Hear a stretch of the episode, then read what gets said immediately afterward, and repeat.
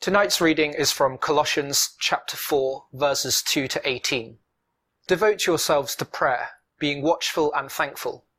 And pray for us too, that God may open a door for our message, so that we may proclaim the mystery of Christ, for which I am in chains.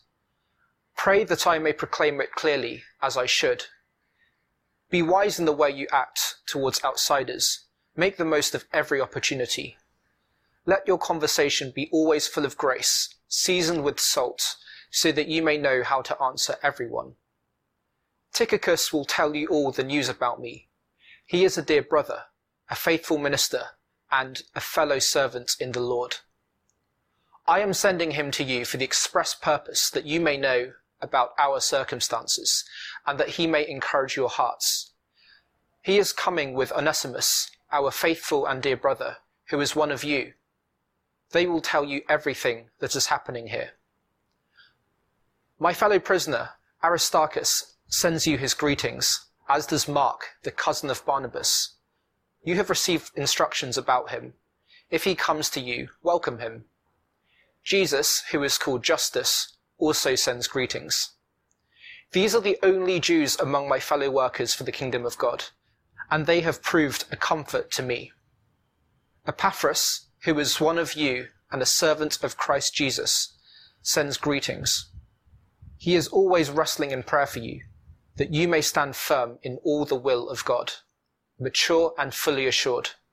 I vouch for him that he is working hard for you and for those at Laodicea and Hierapolis. Our dear friend Luke, the doctor, and Demas send greetings. Give my greetings to the brothers and sisters at Laodicea and to Nympha and the church in her house.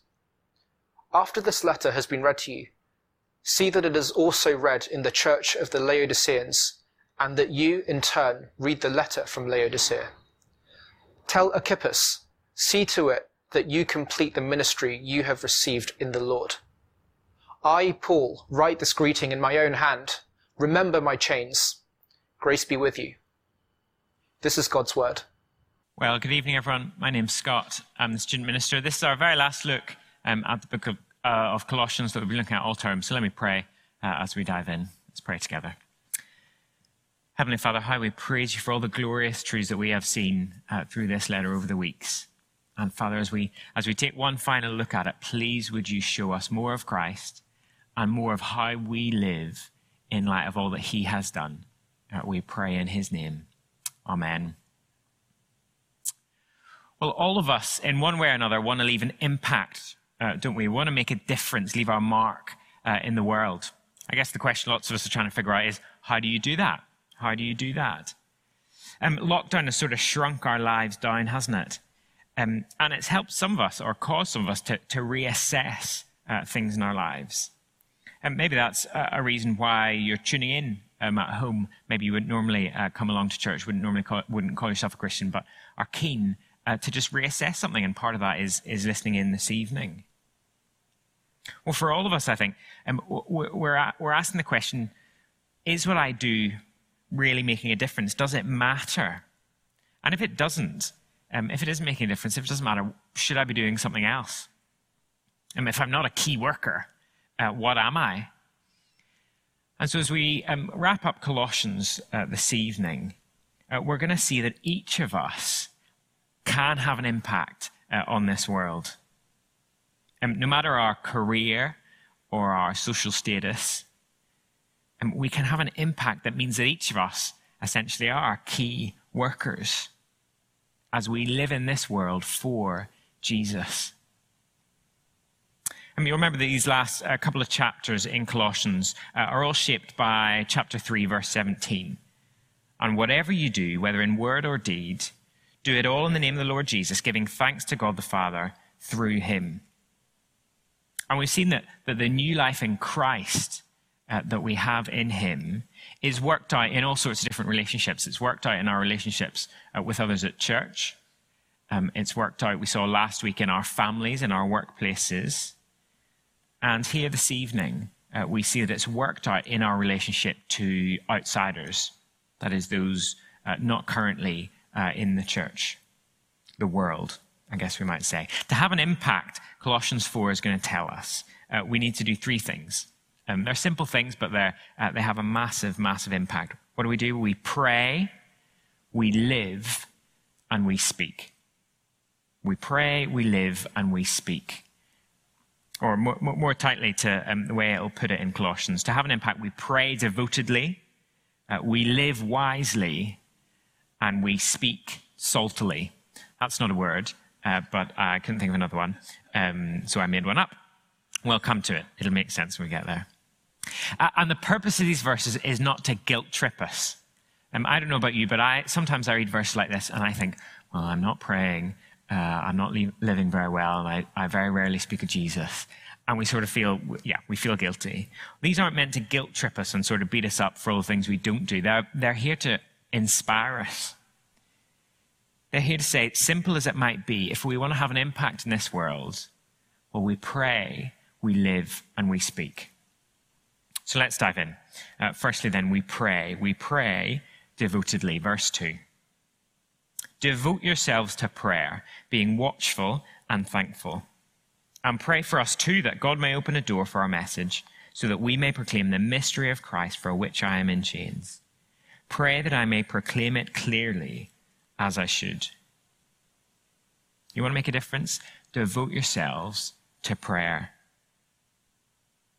Now, I don't know about you, but, but I think very rarely in my life could my prayer be described as devoted.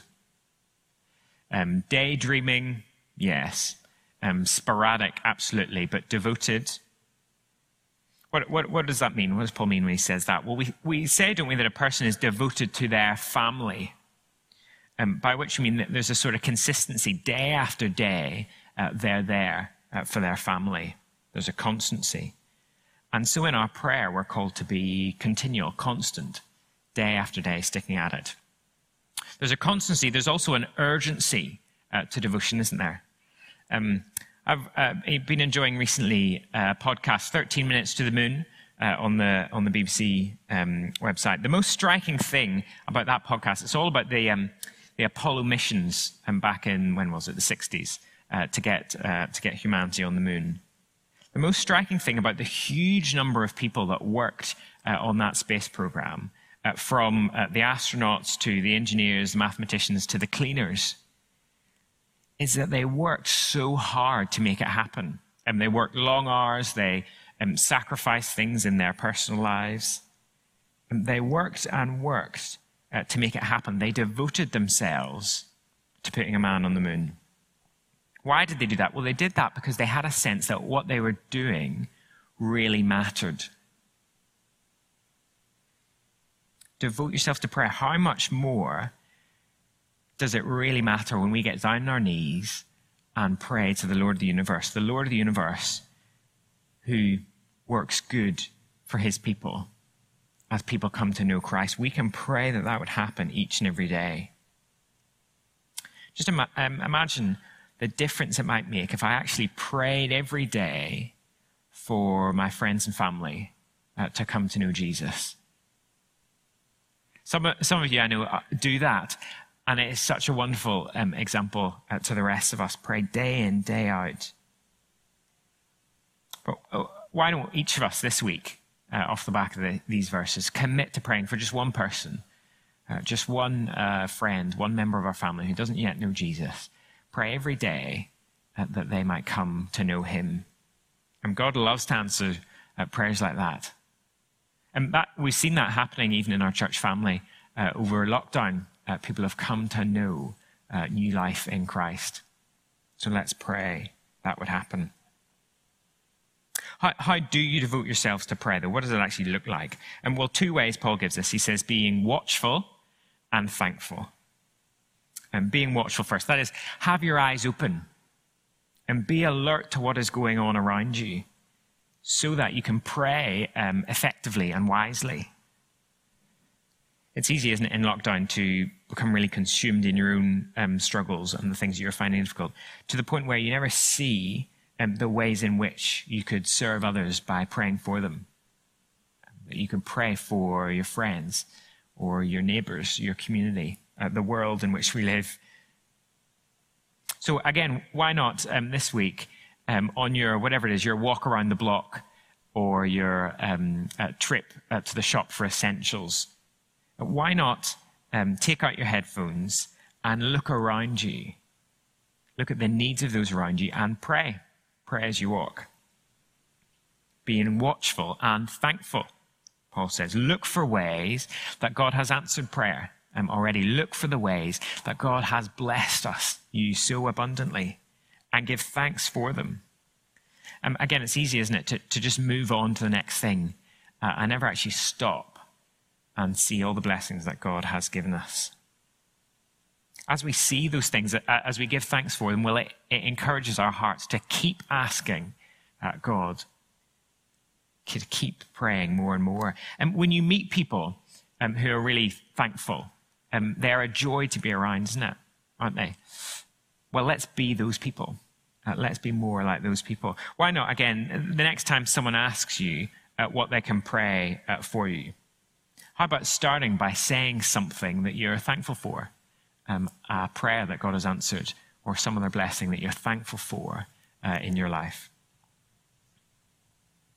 And maybe you're pretty new um, to praying and uh, uh, you're just kind of wondering where to begin. There seems so much you could pray about. Well, here Paul um, calls on the church specifically to pray uh, that the good news of Jesus would be proclaimed. Um, so that's a great place to start. Start there. And Paul asks for prayer, doesn't he, for his missionary team and for himself. And for his missionary team, he asks that, that the church would pray that they would proclaim the mystery of Christ.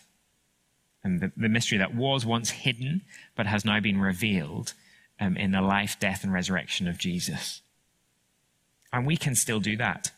Um, the Church Prayer Diary, let me commend it to you. It's a brilliant resource for praying for mission partners working uh, all across this country and overseas, uh, and for the ministries uh, going on uh, within, uh, within the church here at CCM, that we can pray for them that they would proclaim Christ. Paul asks us to, to pray for his missionary team um, and then to, to pray for him that he would proclaim Christ clearly. And so, uh, look, with Christmas services coming up, um, who knows what Christmas services will look like? Uh, people are working really hard behind the scenes to make them happen. They will happen one way or the other. And so, why not pray uh, for those who will speak uh, at those services?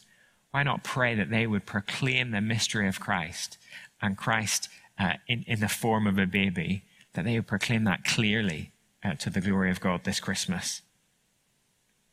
And those are bold prayers, aren't they, as we pray things like that? Because proclaiming the gospel um, gets you into trouble. And Paul says here he's in chains for proclaiming Christ. See, when you've experienced new life in Christ, when you want your life to have an impact, well, you pray. You pray and pray and pray.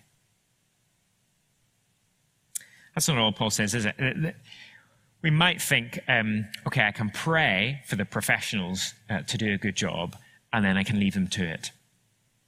Um, uh, often uh, we want that to be true, don't we? We want other people uh, to do the proclaiming. But each of us here are called to pray, live, and speak. Um, so, secondly, then, uh, what else must we do? If we want to have an impact, will we live wisely? Uh, verse 5. Be wise in the way you act towards outsiders make the most of every opportunity. To have an impact, Paul says, live wisely. Bible has lots to say, doesn't it, about, about living rightly in this world, living as a wise person, not as a fool. Um, if you've been tuning into the, the daily Bible readings in the Proverbs, uh, you'll have been getting this uh, in your inbox every morning. Um, living wisely is, uh, in Proverbs is about being slow to speak uh, and quick to listen. Uh, it's about taking advice from, from the right people. It's about working hard. And the emphasis uh, here on living wisely is, is, is living wisely um, so that others uh, might see how you live. And so it sounds obvious, but how we live really matters. And when you live differently uh, to people around you, people notice um, and they ask you about it. And so when your hope in Jesus makes a difference to how you um, face illness or the threat of redundancy or relationship disappointments, well, people see it and they ask. So Paul says, live wisely. But just living wisely isn't, isn't enough by itself, is it? Um, sometimes uh, we can use being wise as an excuse not to speak. I mean, you know how it goes. I, I, I could say something about Jesus here, but maybe I should wait um, until I know the person a little bit better, or um, or, or, wait for a, a, chance that's a bit less awkward. And we're to make the most, Paul says, of every opportunity. And that, that's the sort of notion of, of, of snap it up um, like a Black Friday bargain. Um, snap it up like a, like a, a, a Pret subscription. Uh, what, what? You mean I get a month, uh, a month worth of coffee free? I mean, all the caramel lattes, all the chai lattes, all the turmeric chai lattes, I've gone through them all. Um, uh, free for a whole month, I want that. Uh, that is too good an opportunity to pass by. Well, in the same way, in a much better way, we want, we want to be the same when it comes to opportunities to speak about Jesus. Or we want to snap them up like that. We don't want to let them just pass. And I, I generally think um, people at CCM are great at this. And one of the real joys of being on the staff team of a church is you get to hear about all the little stories um, that happen uh, week by week. Uh, you get to hear about uh, people reading the Bible uh, with their friends or doing Christianity Explored online and making the most of the opportunity of, uh, of friends having more time uh, than they normally would in the evenings, making the most of the opportunity of, of people being open uh, to discussing those things a little bit more. There's an opportunity, and people take it. Um, I'm always super encouraged to, to hear about students um, seeking to live distinctively in their halls, in their flats, on their courses. Pretty miserable time to be a student, and you basically have to wear a mask 24 7 if you live in halls, apart from in your bedroom. And yet, uh, people working hard to love and serve uh, the other people that they live with. That's making the most of the opportunity. And just imagine for a moment if, if all of us lived uh, in a way that commended the gospel to others and took the opportunities that were there in front of us to speak of Jesus. Um, it's not flashy, but it would have such an impact. Colossians calls us to pray, to live, and finally to speak we speak saltily. Verse 6. Let your conversation be always full of grace, seasoned with salt, so that you may know how to answer everyone. And this command here is about our conversation. It's, it's broader than just um, what we might sort of look for in gospel chats um, that, that, we might sort of be waiting for. You know, it's not just about when your flatmate asks you over breakfast. So, why did Jesus die? I mean, it's not just that, it's all of our speaking. Um, two things um, are uh, here meant to characterize all of our speaking.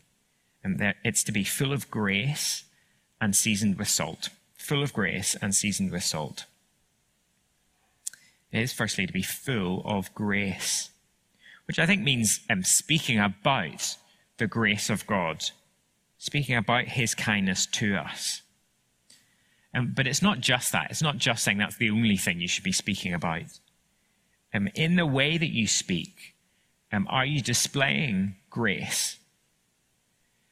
So, are you gracious as you talk with other colleagues about that one colleague who, who never quite meets expectations? Are you gracious when you chat about the dispute with your neighbours and with your other neighbour? Are you gracious about the friend who let you down? Is, is your speech marked by grace, extending grace? Because people hear that uh, and they notice a difference. Our conversation is to be full of grace and seasoned with salt. What does seasoned with salt mean? I think it basically just means um, make your conversation interesting, um, lively, colourful. That is, it, it's not just about explaining the gospel in the fewest possible words or with, uh, uh, with one simple diagram or in the same way every time. Um, salty speech is about how do the truths of Jesus make a difference in different areas uh, of your life. So think of it like this: how, how does knowing um, that you could never earn your way uh, into uh, into God's kingdom, how does that impact how you approach your work or view ambition? How does knowing that you are loved by God um, affect your view of yourself uh, and other people? How does uh, your hope beyond the grave impact how you live in the midst of a global pandemic? How does an, an understanding of God's justice inform your views on racial injustice? see, those are the kind of questions that people are asking. Those are the kind of things that people are interested in. And salty speech is about showing them how the gospel message speaks into those things how the hope of Jesus gives an answer that is much better um, than any of the philosophies or movements or courses that this world can offer. And why are we to do that? Well, so that you may know how to answer everyone. Um, I used to think that verse uh, was just saying, um, brush up on your apologetics questions. Um, you, know, uh, uh, know an answer to um, why does God allow suffering and is the Bible reliable? Um, I think it probably does include those things. Uh, those might be good things to think about. But, but instead, why not start by thinking about the questions that your friends are actually asking? Um, and, and, they don't have to just be the explicitly um, spiritual ones. What are your friends into? What kind of big questions are they asking? And how could you speak about the difference that Jesus makes uh, to those things? How do we make an impact when we pray we live, and we speak. And the reason that has such an impact is because it points to new life in Christ. That's what Colossians is, has all been about. New life in the one who devoted himself to prayer. In Jesus, the one who lived wisely and before the watching world. The one who used every opportunity to show through his words and his actions what it meant to be part of his kingdom. The one who boldly proclaimed repentance for the forgiveness of sins. And as we pray to him, um, as we live for him, as we speak of him, that has an impact uh, that stretches into eternity. You might be thinking, look, this is just, this is, you know, this is some unrealistic, impossible dream. But notice what Paul does next. He can already see how Christians are having an impact uh, on their world as they pray, as they live, as they speak. Um, and so as he brings this letter to a close, he, he, he finishes by naming some of those individuals. And Morris did a great job of, of reeling them off. Uh, we don't have time uh, to look at them. Um, but the people that Paul mentions, I just know how they come from all walks of life. And there's a former slave, there's a doctor, and there are Jews, there are Gentiles, there's rich, there's poor. This, this impact, this way of life, is not for some elite. Know, what links these people is, is they have found new life in Christ. And they are having an impact on those around them as they pray, as they live, as they speak for Jesus. And so uh, l- let me simply encourage you um, as we close that this is happening uh, among us. One thing uh, we really miss um, by not getting together um, through this month is hearing about all the, the ways that individuals are having an impact.